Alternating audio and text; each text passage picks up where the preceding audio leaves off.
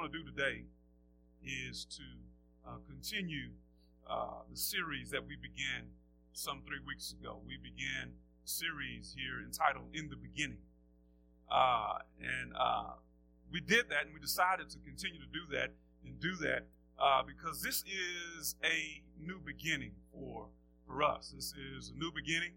And uh, since that's the case, and we're attempting then in the beginning of what we're doing to lay a foundation, a foundation that will help us better understand who we are, uh, who we hope to be, where we hope to go, where we eventually, God will allow us to become, our vision and our purpose for what we're doing. And so we said that to do that, we're going to talk uh, about laying the foundation. Uh, and so then we decided to accomplish this, that we would talk about and look at uh, each Sunday one of our six core values that we have been, been operating under since the very beginning. So each Sunday for the last three weeks and then continuing today, we've looked at one of those six core values. Three weeks ago, we talked about the core value that says we believe that worship is a lifestyle.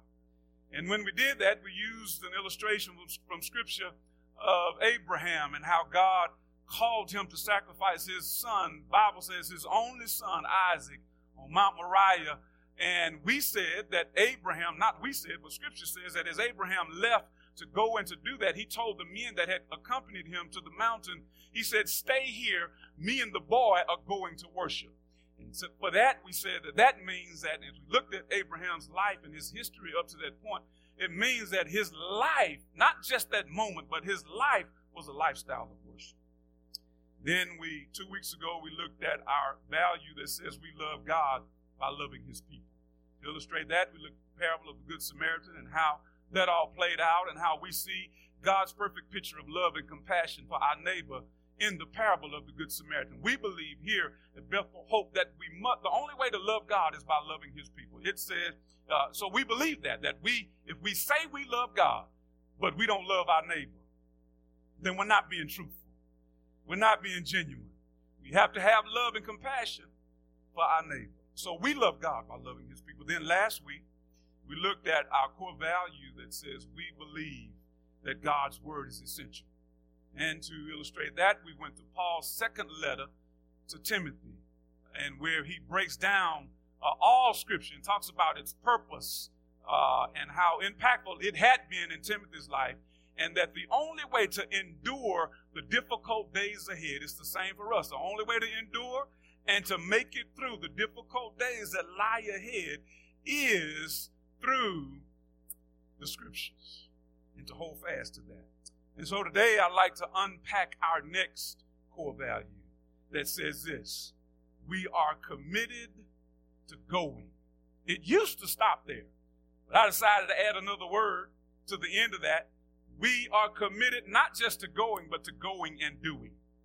And I'm going to tell you, talk more about the reason why I decided to add that word in just a moment.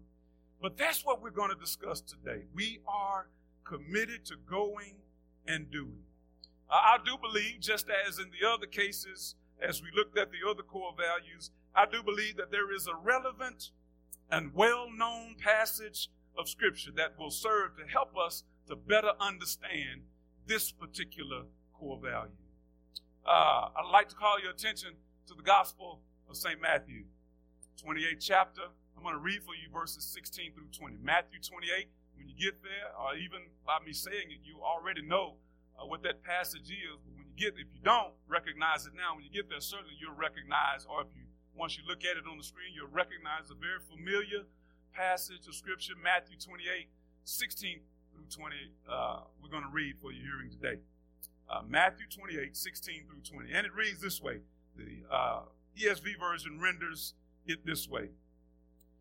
Now the eleven disciples went to Galilee, to the mountain uh, to which Jesus had directed them. When they saw him, they worshiped him, but some doubted. Jesus came and said to them, All authority in heaven and on earth has been given to me.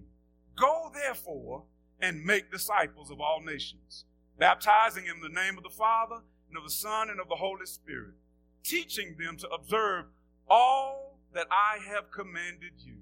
And behold, I am with you always to the end of the age. At this point in Matthew's gospel, there are some very significant events uh, in the not so distant past that are in the rearview mirror. Some very significant events have happened that are now in the rearview mirror, but they didn't happen long ago. Uh, the Last Supper has recently happened. It's in the rear, rearview mirror at this point. Jesus calls his disciples together and they come together to celebrate the Passover, and they have what we know today as the Last Supper. They gather around the table. Jesus blesses them, and with, with what we now uh, do uh, recognize and observe as communion, he says, Take this bread, break it, and eat it. This is my body, which is broken for you. This cup is the New Testament in my blood. They gather and they have the Last Supper. That is now in the recent past. Judas's betrayal. He betrays Jesus for 30 pieces of silver uh, to the scribes, to the Pharisees. He sells Jesus out for 30 pieces. That is now in the rearview mirror. That has recently happened. Jesus's uh, entry into and arrest in the Garden of Gethsemane. He, you remember the story? He enters into the garden and he begins to pray and he asks God, he says, if there is another way, allow this cup to pass from me. But nevertheless, not my will, but thy will be done. He asks his disciples to watch and pray and they fall asleep. Jesus goes to his father and prays. And as after he prays, Judas leads the enemy to the garden. They make their way to the garden, and when they get to the garden, you know old crazy Peter pulls his sword and he cuts off the ear of one of, the ones who come to take Jesus, and Jesus says, Put that down. Jesus repairs what has been done. And he says, Don't you realize that I could have called 12 legions of angels to come if I desired to? If you live by the sword, Peter, you shall die by the sword. That is now in the rearview mirror. Then they go from there and they take Jesus and they put him on trial. He stands on trial before Caiaphas, Annas, the high priest, and the others, and they charge him with charges and they convict him, and he's found guilty of these trumped up charges. That's in the rearview mirror now. Also in the rearview mirror is the fact that Peter is seen outside of the judgment hall. Somebody says to Peter, Peter, we recognize you, you were with him. And not only, we, we, we find out then that not only is Peter crazy, Peter also cusses. He's a cusser. He'll cut you and he'll cuss you. so he says, he says, no, no, you're mistaken. I wasn't with him. I don't even know him. Somebody else says, yes, you, you were with him. And he says, no, no, you must be mistaken. Then the third person says, yeah, yeah, yeah, I know you, you with him. He cusses that person out. No. That's in the rearview mirror now. Then Jesus is handed over to Pilate, and Pilate says, There is uh, an opportunity that we have that I will make you an offer, that uh, I will present to you the two, two prisoners, and you, the Jewish people, you decide who you would want me to release. And they say, Release Barabbas and crucify Jesus. That's in the rearview mirror now. That has just recently happened. Then as he is convicted and found guilty, Jesus then is sent to Calvary and, and made to bear and carry his own cross until someone from the crowd is called to bear it the rest of the way. And he finds his way, he makes his way to Calvary, and then the barbaric and cruel events of Calvary take place. All of that's in the rearview mirror. You remember what happens on Calvary. Jesus says seven things as he's on the cross. Uh, I'm not going to say all of them, but there are a couple of things that stand out to me. One of the things is Jesus is hanging on the cross and he's saying things to the crowd, and the crowd overhears him. He says, Eli, Eli, lama sabachthani. And they think he's calling Elijah. But what he's saying is, My God, my God, why is thou forsaken? Then, as he draws, draws closer to the end of this ordeal, he utters those famous last words. We talked about last words last week. These are the most famous last words in all of history. Jesus says this is important to us. This ought to make somebody say something, wave a hand, or shout, or say amen, or something. Jesus says from the cross, it is finished. It is finished. Good Friday is in the rearview mirror. I always like to say Good Friday didn't really feel that good on Good Friday because it was on Good Friday that Jesus is crucified on an old rugged cross. But if I was in the church I grew up in, they would remind you right along in here. The pastor would, Chris laughing because he know what I'm getting ready to say. They would remind you that at some point, Good Friday gave way to Easter morning. And so they would remind everybody that gathers in the congregation that he died one Friday. They laid him in a borrowed tomb. But early Sunday morning, he got up with all power in his hand. That's in the rearview mirror. Now, Easter Sunday is now in the rearview mirror. And Mary Magdalene and the other Mary, the mother of James, encounter the risen Jesus as they go to the tomb and they make their way from the tomb. They encounter as all of this stuff has now happened and Jesus has been laid in this borrowed tomb. They, they go early that morning and they look for Jesus and he's no longer there. Tomb is empty. That's another shout. Y'all missed it. Tomb is empty. They encounter him as they're leaving the tomb. Mary Magdalene and Mary, the mother of Jesus. And Jesus instructs them when he sees them to go and tell the disciples to meet him in Galilee. He wants to meet them. He wants to gather with them. Meet me. Tell them to meet me in Galilee. Listen, how excited Mary and Mary must have been to have seen and talked to the risen Christ. Can you imagine they went there thinking that they were going to, to, to, to see his, his body, that he would still be there. But as they go, they are pleasantly surprised and overwhelmed that he's no longer there. But not only that, they have a chance to talk to him. He is risen and they are overwhelmed with excitement. They are overflowing with joy, overwhelmed with excitement, so much so that they convinced these frightened and bewildered those who had abandoned Jesus' disciples to go to some unnamed mountain in Galilee and wait for Jesus. Can you imagine? How much, how convincing would you have to be? These guys had tucked tail and ran, most of them. Most of them had abandoned Jesus. Most of them were afraid, bewildered, and confused because the master was no longer with them. And so here these two ladies come and they say to them, We have seen Jesus. He's risen. What would your response be? You would be like, You lying. I don't believe you.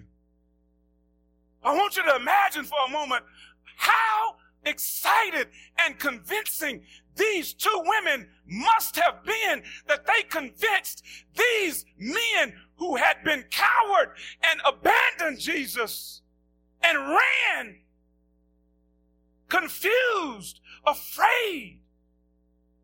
How overwhelmed with excitement they have to be to convince this group to go to Galilee, some mountain, and wait for Jesus. It's, it's, it's, listen, here, here it is. When you encounter Jesus, you never leave the same way that you were before you met him. You, you, you're always different There's a feeling of excitement and joy.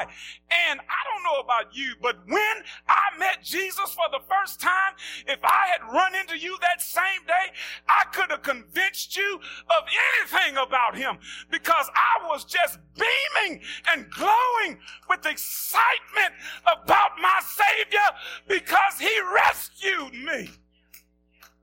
You couldn't tell, and you still can't today. You can't tell me nothing about Jesus. So they were they were excited and they convinced these guys to go. And you know what? Lo and behold, as they arrive at the mountain, lo and behold, he actually shows up. And the immediate response by most of them is, of course, worship. We talk about worship as a lifestyle. When they saw Jesus, they began to worship. Can, I mean, can you imagine what he said was going to happen has now actually happened.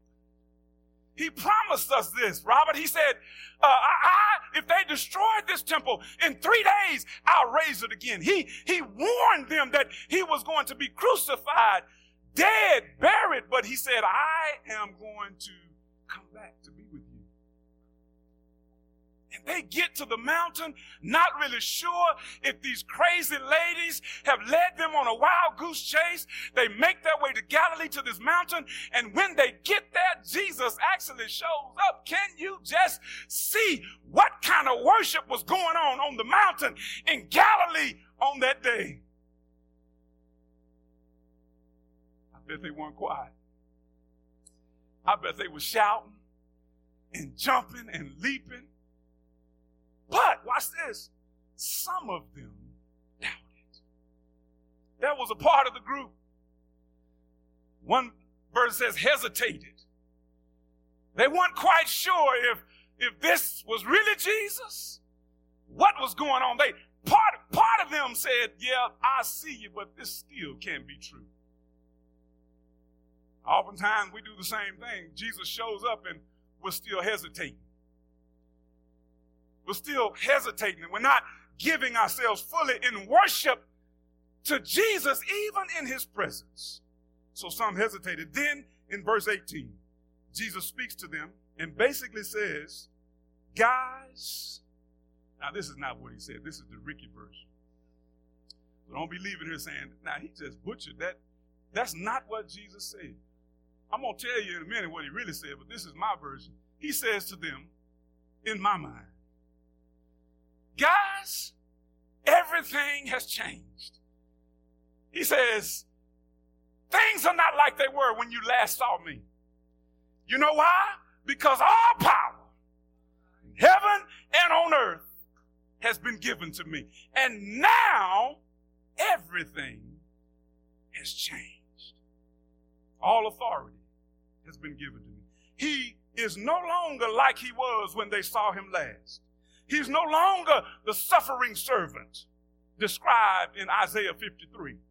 That's not him anymore. No, he's no longer that. But now he's rather the King of kings and the Lord of lords with supreme authority throughout the entire universe with absolutely no limitations. He's not like he was when they saw him hanging on the cross. He's different now. He says, All authority has been given to me. Then we arrive at verses 19 and 20. It's where we've been trying to get to for a few minutes, but we're here now. Verses 19 and 20. We now, uh, we know this passage, 19 and 20, as the Great Commission. Uh, it draws its name from the fact that Jesus commissions his remaining, remaining disciples to carry out a specific work. At first glance, it would seem that the work he's commissioning them to is to go. Look at it first, you just take a glance at it. It seems like what he's saying to them is go. That seems to be the work. But to steal a line from the NFL, upon further review, we discover that in the original language, go is not the main verb, which is the reason why I added that word at the end of our core value.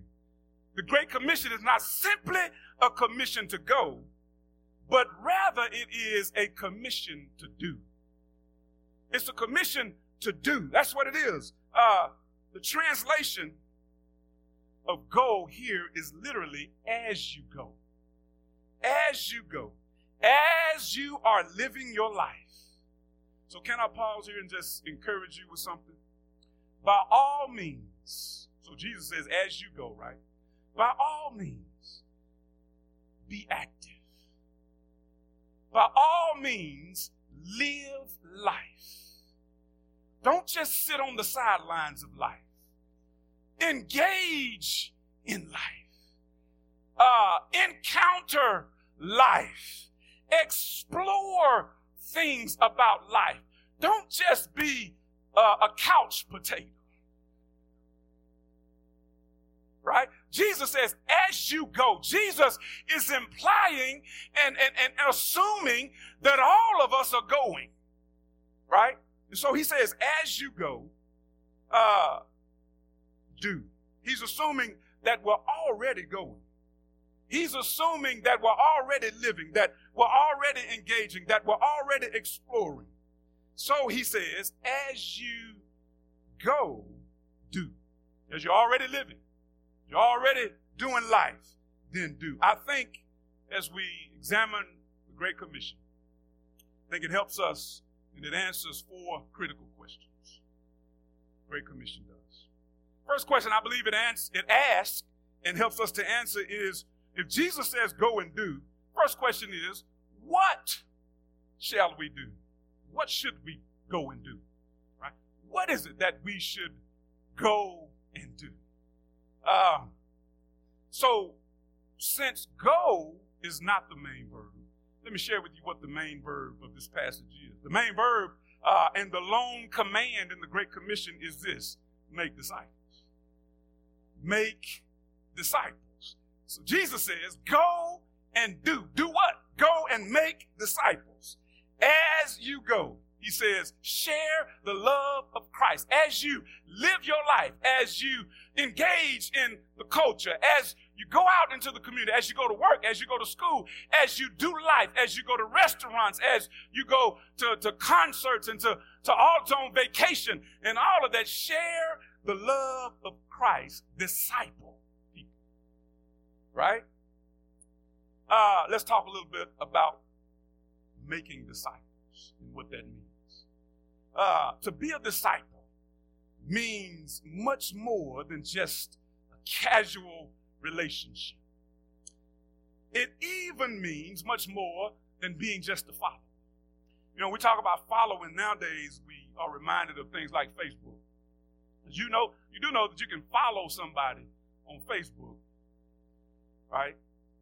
And if you follow somebody on Facebook, uh, all that means is that you are kept, you are kept apprised of their lives. There's a lot of folks that are following you that are not your friends. They just want to see what you're doing. they don't want you to know that you that they're watching you, but they're following you, right? They just, they, they want to follow you in secret, so they can be nosy about what you're doing in your life, but they don't want to. They don't want the word to get out that they're there. So so so you can follow somebody and choose and, and, and you'll be made aware of their activities and their beliefs. And all of that what's going on in their lives but you choose whether or not to be influenced by them or to make life choices based on them. You can follow from a distance right? That's not what jesus is telling not necessarily only talking about being a, being a follower. A disciple relationship is much deeper than just being a follower. Disciple is wholeheartedly committed to a person that's what a disciple wholeheartedly committed. They have placed complete trust and faith in that person, and they are committed to learn from that person. That's what a disciple is. Disciples of Jesus also realize the weight of a relationship where the leader has given his life as a ransom for them. As disciples, we can't help but think about Jesus sacrificed his life. It's much more than just being a friend or a follower. Uh, this is what a disciple is close relationship.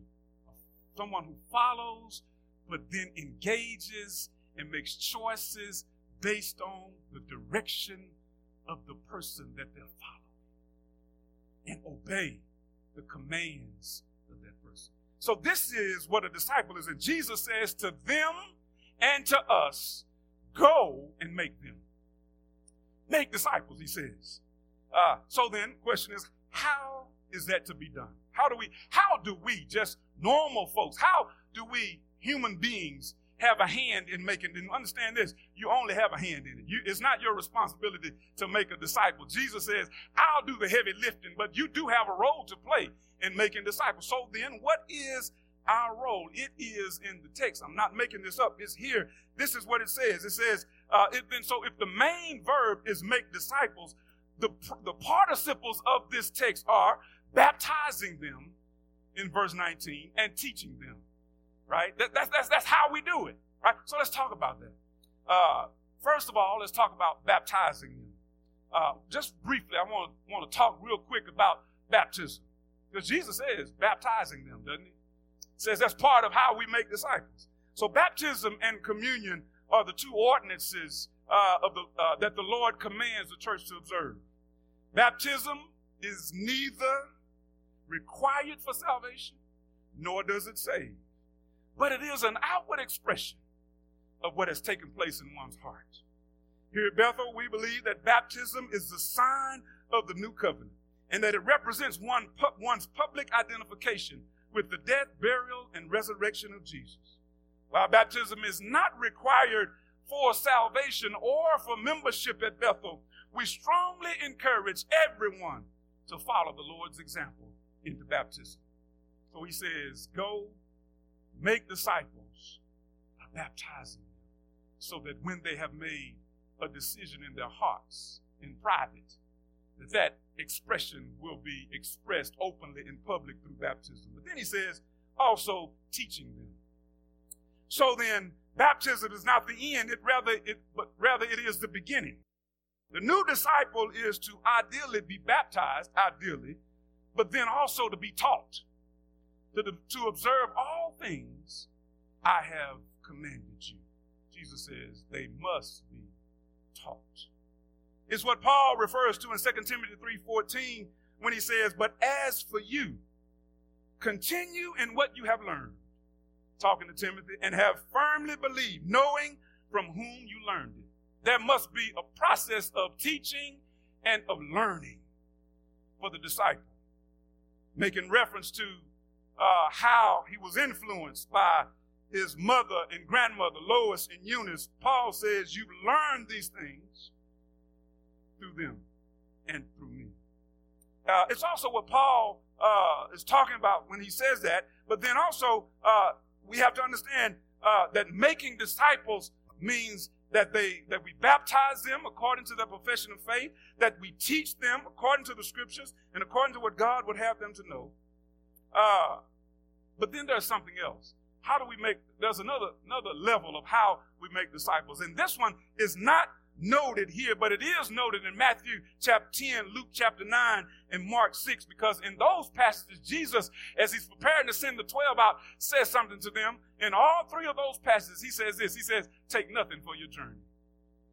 And if we're going to effectively witness and make disciples, we have to follow those same command, that same command. We can take nothing. He says, don't take shoes, don't take an extra coat, don't take money, don't take food, any bread, anything. Don't take anything for your journey. For us, I think that means something a little bit different. I think for us, it means when we go into all the world and attempt to witness of the goodness of Jesus, there's some things that we ought not take.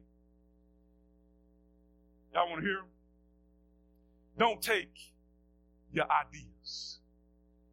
Don't take your plans. You know why? Because they're yours. Jesus not in, not interested in us taking our plans, our ideas, our, our, our whatever it is on this journey. Leave that behind. Also, uh, we, we don't want to take that. we don't want to take with us on this journey uh, our biases, our prejudices, our fears, our ego, our negative people. Take nothing, because all of those things can destroy what Jesus is trying to do through you. So, first question is, what should we go and do? Next question is, where should we go and do? It's in verse, it's in verse 19. He says, the where is to all nations. He says, all races, all ethnicities, all over the world, near and far, this commission is for them. Nobody is excluded from this, com- this commission. It was for the Jews, it was for the Gentiles everywhere. Jesus, uh, if you remember, reiterates this in Acts chapter 1, verse 8, when he says to them, But you will receive power when the Holy Spirit has come upon you, and you will be my witnesses in Jerusalem and in all Judea and Samaria and to the end of the earth. So often we think of missions. When we think of missions, we think we must get on an airplane and travel somewhere to do missions. Uh, there certainly is a need for that. Global missions is important. But Jesus says it needs to start in Jerusalem. In close proximity, we met Saturday, the men, and we decided that starting once a quarter, we're going to go out and do something in the community together, right here in Jerusalem. And then when we when we understand how to impact Jerusalem, then we can launch out to Samaria, to Judea, and to the uttermost parts of the earth. We have to have compassion and love for our neighbor first. Love your neighbor as yourself. And then as we practice that, we can go to Africa. As we practice that, we can go to, I just went to Greece this past summer and it was beautiful. And I mean, this past fall. We, you can go there and you can take what you've been practicing at home and share it with others somewhere else. Jesus says the where is Jerusalem, Judea, Samaria, and then the uttermost parts of the earth. So the disciples took this strategy to heart and were, and they were so effective with this strategy that in Acts chapter 17 verse 6 they are accused of turning the whole world upside down. So, what should we go and do? Where should we go and do? But then, third question is, why should we go and do? I want to read to you something real quickly that's taken directly from our doctrinal statement here at Bethel. It says this We believe that it is the explicit message of our Lord Jesus Christ to those who uh, to those whom he has saved that they are sent forth by him into all the world, even as he was sent forth of his Father into the world. We believe that after they are saved, they are divinely reckoned to be related to this world as strangers and pilgrims, ambassadors and witnesses, and that one of the primary purposes in life should be to make Christ known to the whole world. We believe that God has given the church a great commission to proclaim the gospel to all nations so that there might be a great multitude from every nation, tribe, ethnic group, and language who believe on the Lord Jesus Christ. As ambassadors of Christ, we must use all available means to preach the gospel of Jesus Christ. And then Paul says it this way in 2 Corinthians 5 18 through 20. He says, Since we have been reconciled to God through Christ, that we now have the ministry or the responsibility of reconciliation. And as such, we should be ambassadors of Christ. So let me share some quick numbers with you. There are 330 million people in the United States and almost 8 billion people in the world. As of 2015, 75% or around 245 million in the United States identify as Christian, some form of fashion. That's Protestants, Catholics, all included in that. And by the way, that number is down from 85% in the 90s, so we are losing ground. It's now said, which this means, though, that there are almost 100 million people in the United States uh, who don't know Jesus, just here in our country. Worldwide, Christians make up 31% of the overall population, or about 2.3 billion people, which means that there are almost 6 billion people in the world We're talking about why go and do, right? Because we think, man, you know, the gospel has already been preached. What, what do we need to do? Let me share this with you. Why should we go and do? Because the harvest is still plentiful. There's still many that live next door to you, that work with you, that that that that you see every day that need to know about Jesus. So why should we go and do? Where should we go and do? Why uh, should we go and do? What should we go and do? Those are the questions. Last one is this: Must we go alone? Verse 20 helps us with this. Verse 20 of our text, in the last part of verse 20, it says this I am with you always to the end of the age.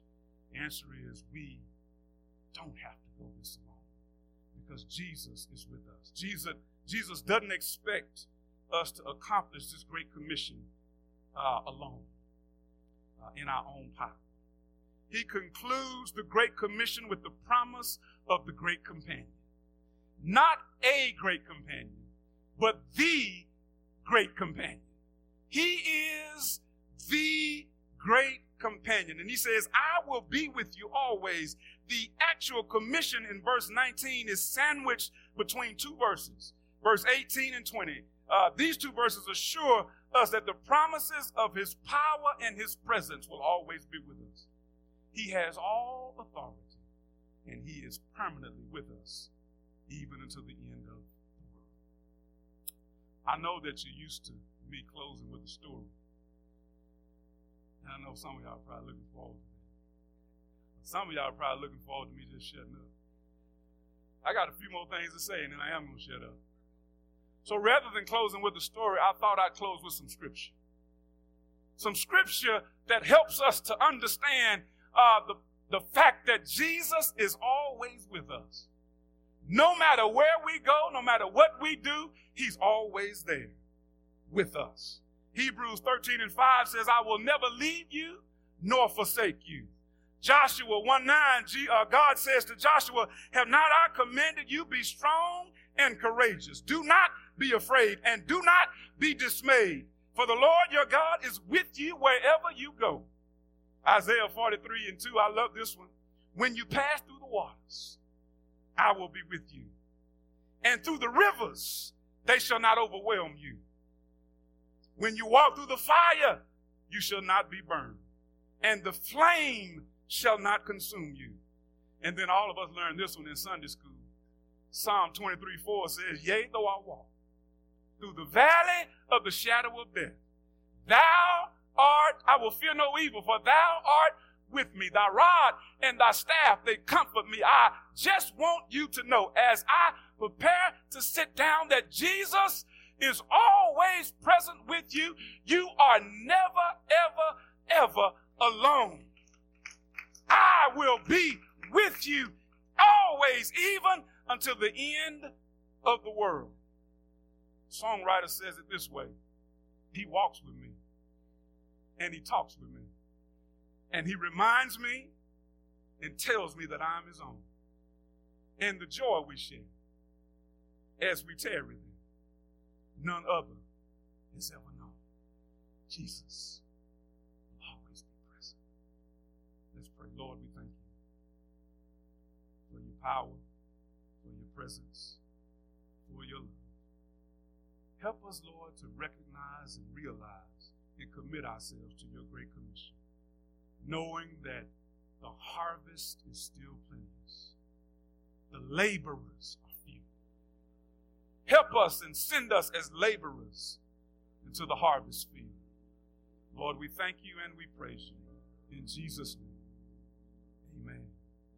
We'd like to extend now an invitation to anyone who may be here, who has a desire to know the Lord as Savior, as Lord. If you're here and you've never done that, let me say there's no better time than right now we want to open the opportunity for an invitation. Jesus says, Go and make disciples. So we want to extend the invitation to Christian discipleship to anybody that may be here that has a desire to come. If you have that desire, you, you can come.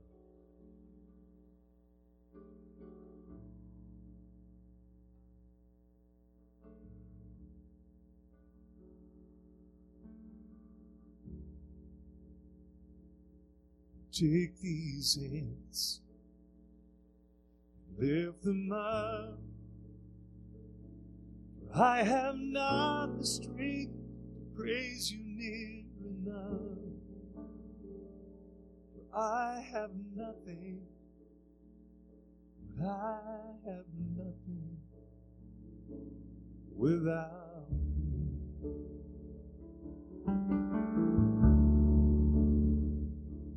Take my voice and pour it out. Let it sing the songs of mercy I have found. I have nothing, I have nothing without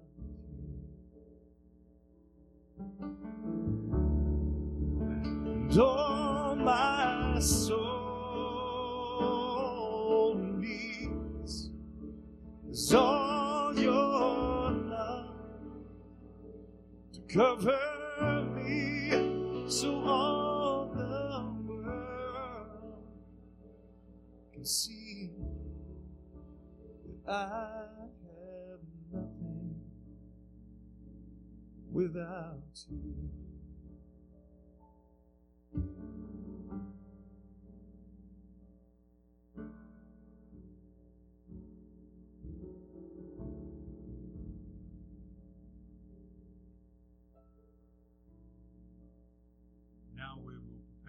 Dismissed. I'm going to offer the benediction. And after that, we will be dismissed. Again, I want to say thank you to all you who are here with us today, as guests, and those of you who have been with us before. Uh, we believe that God is doing something special.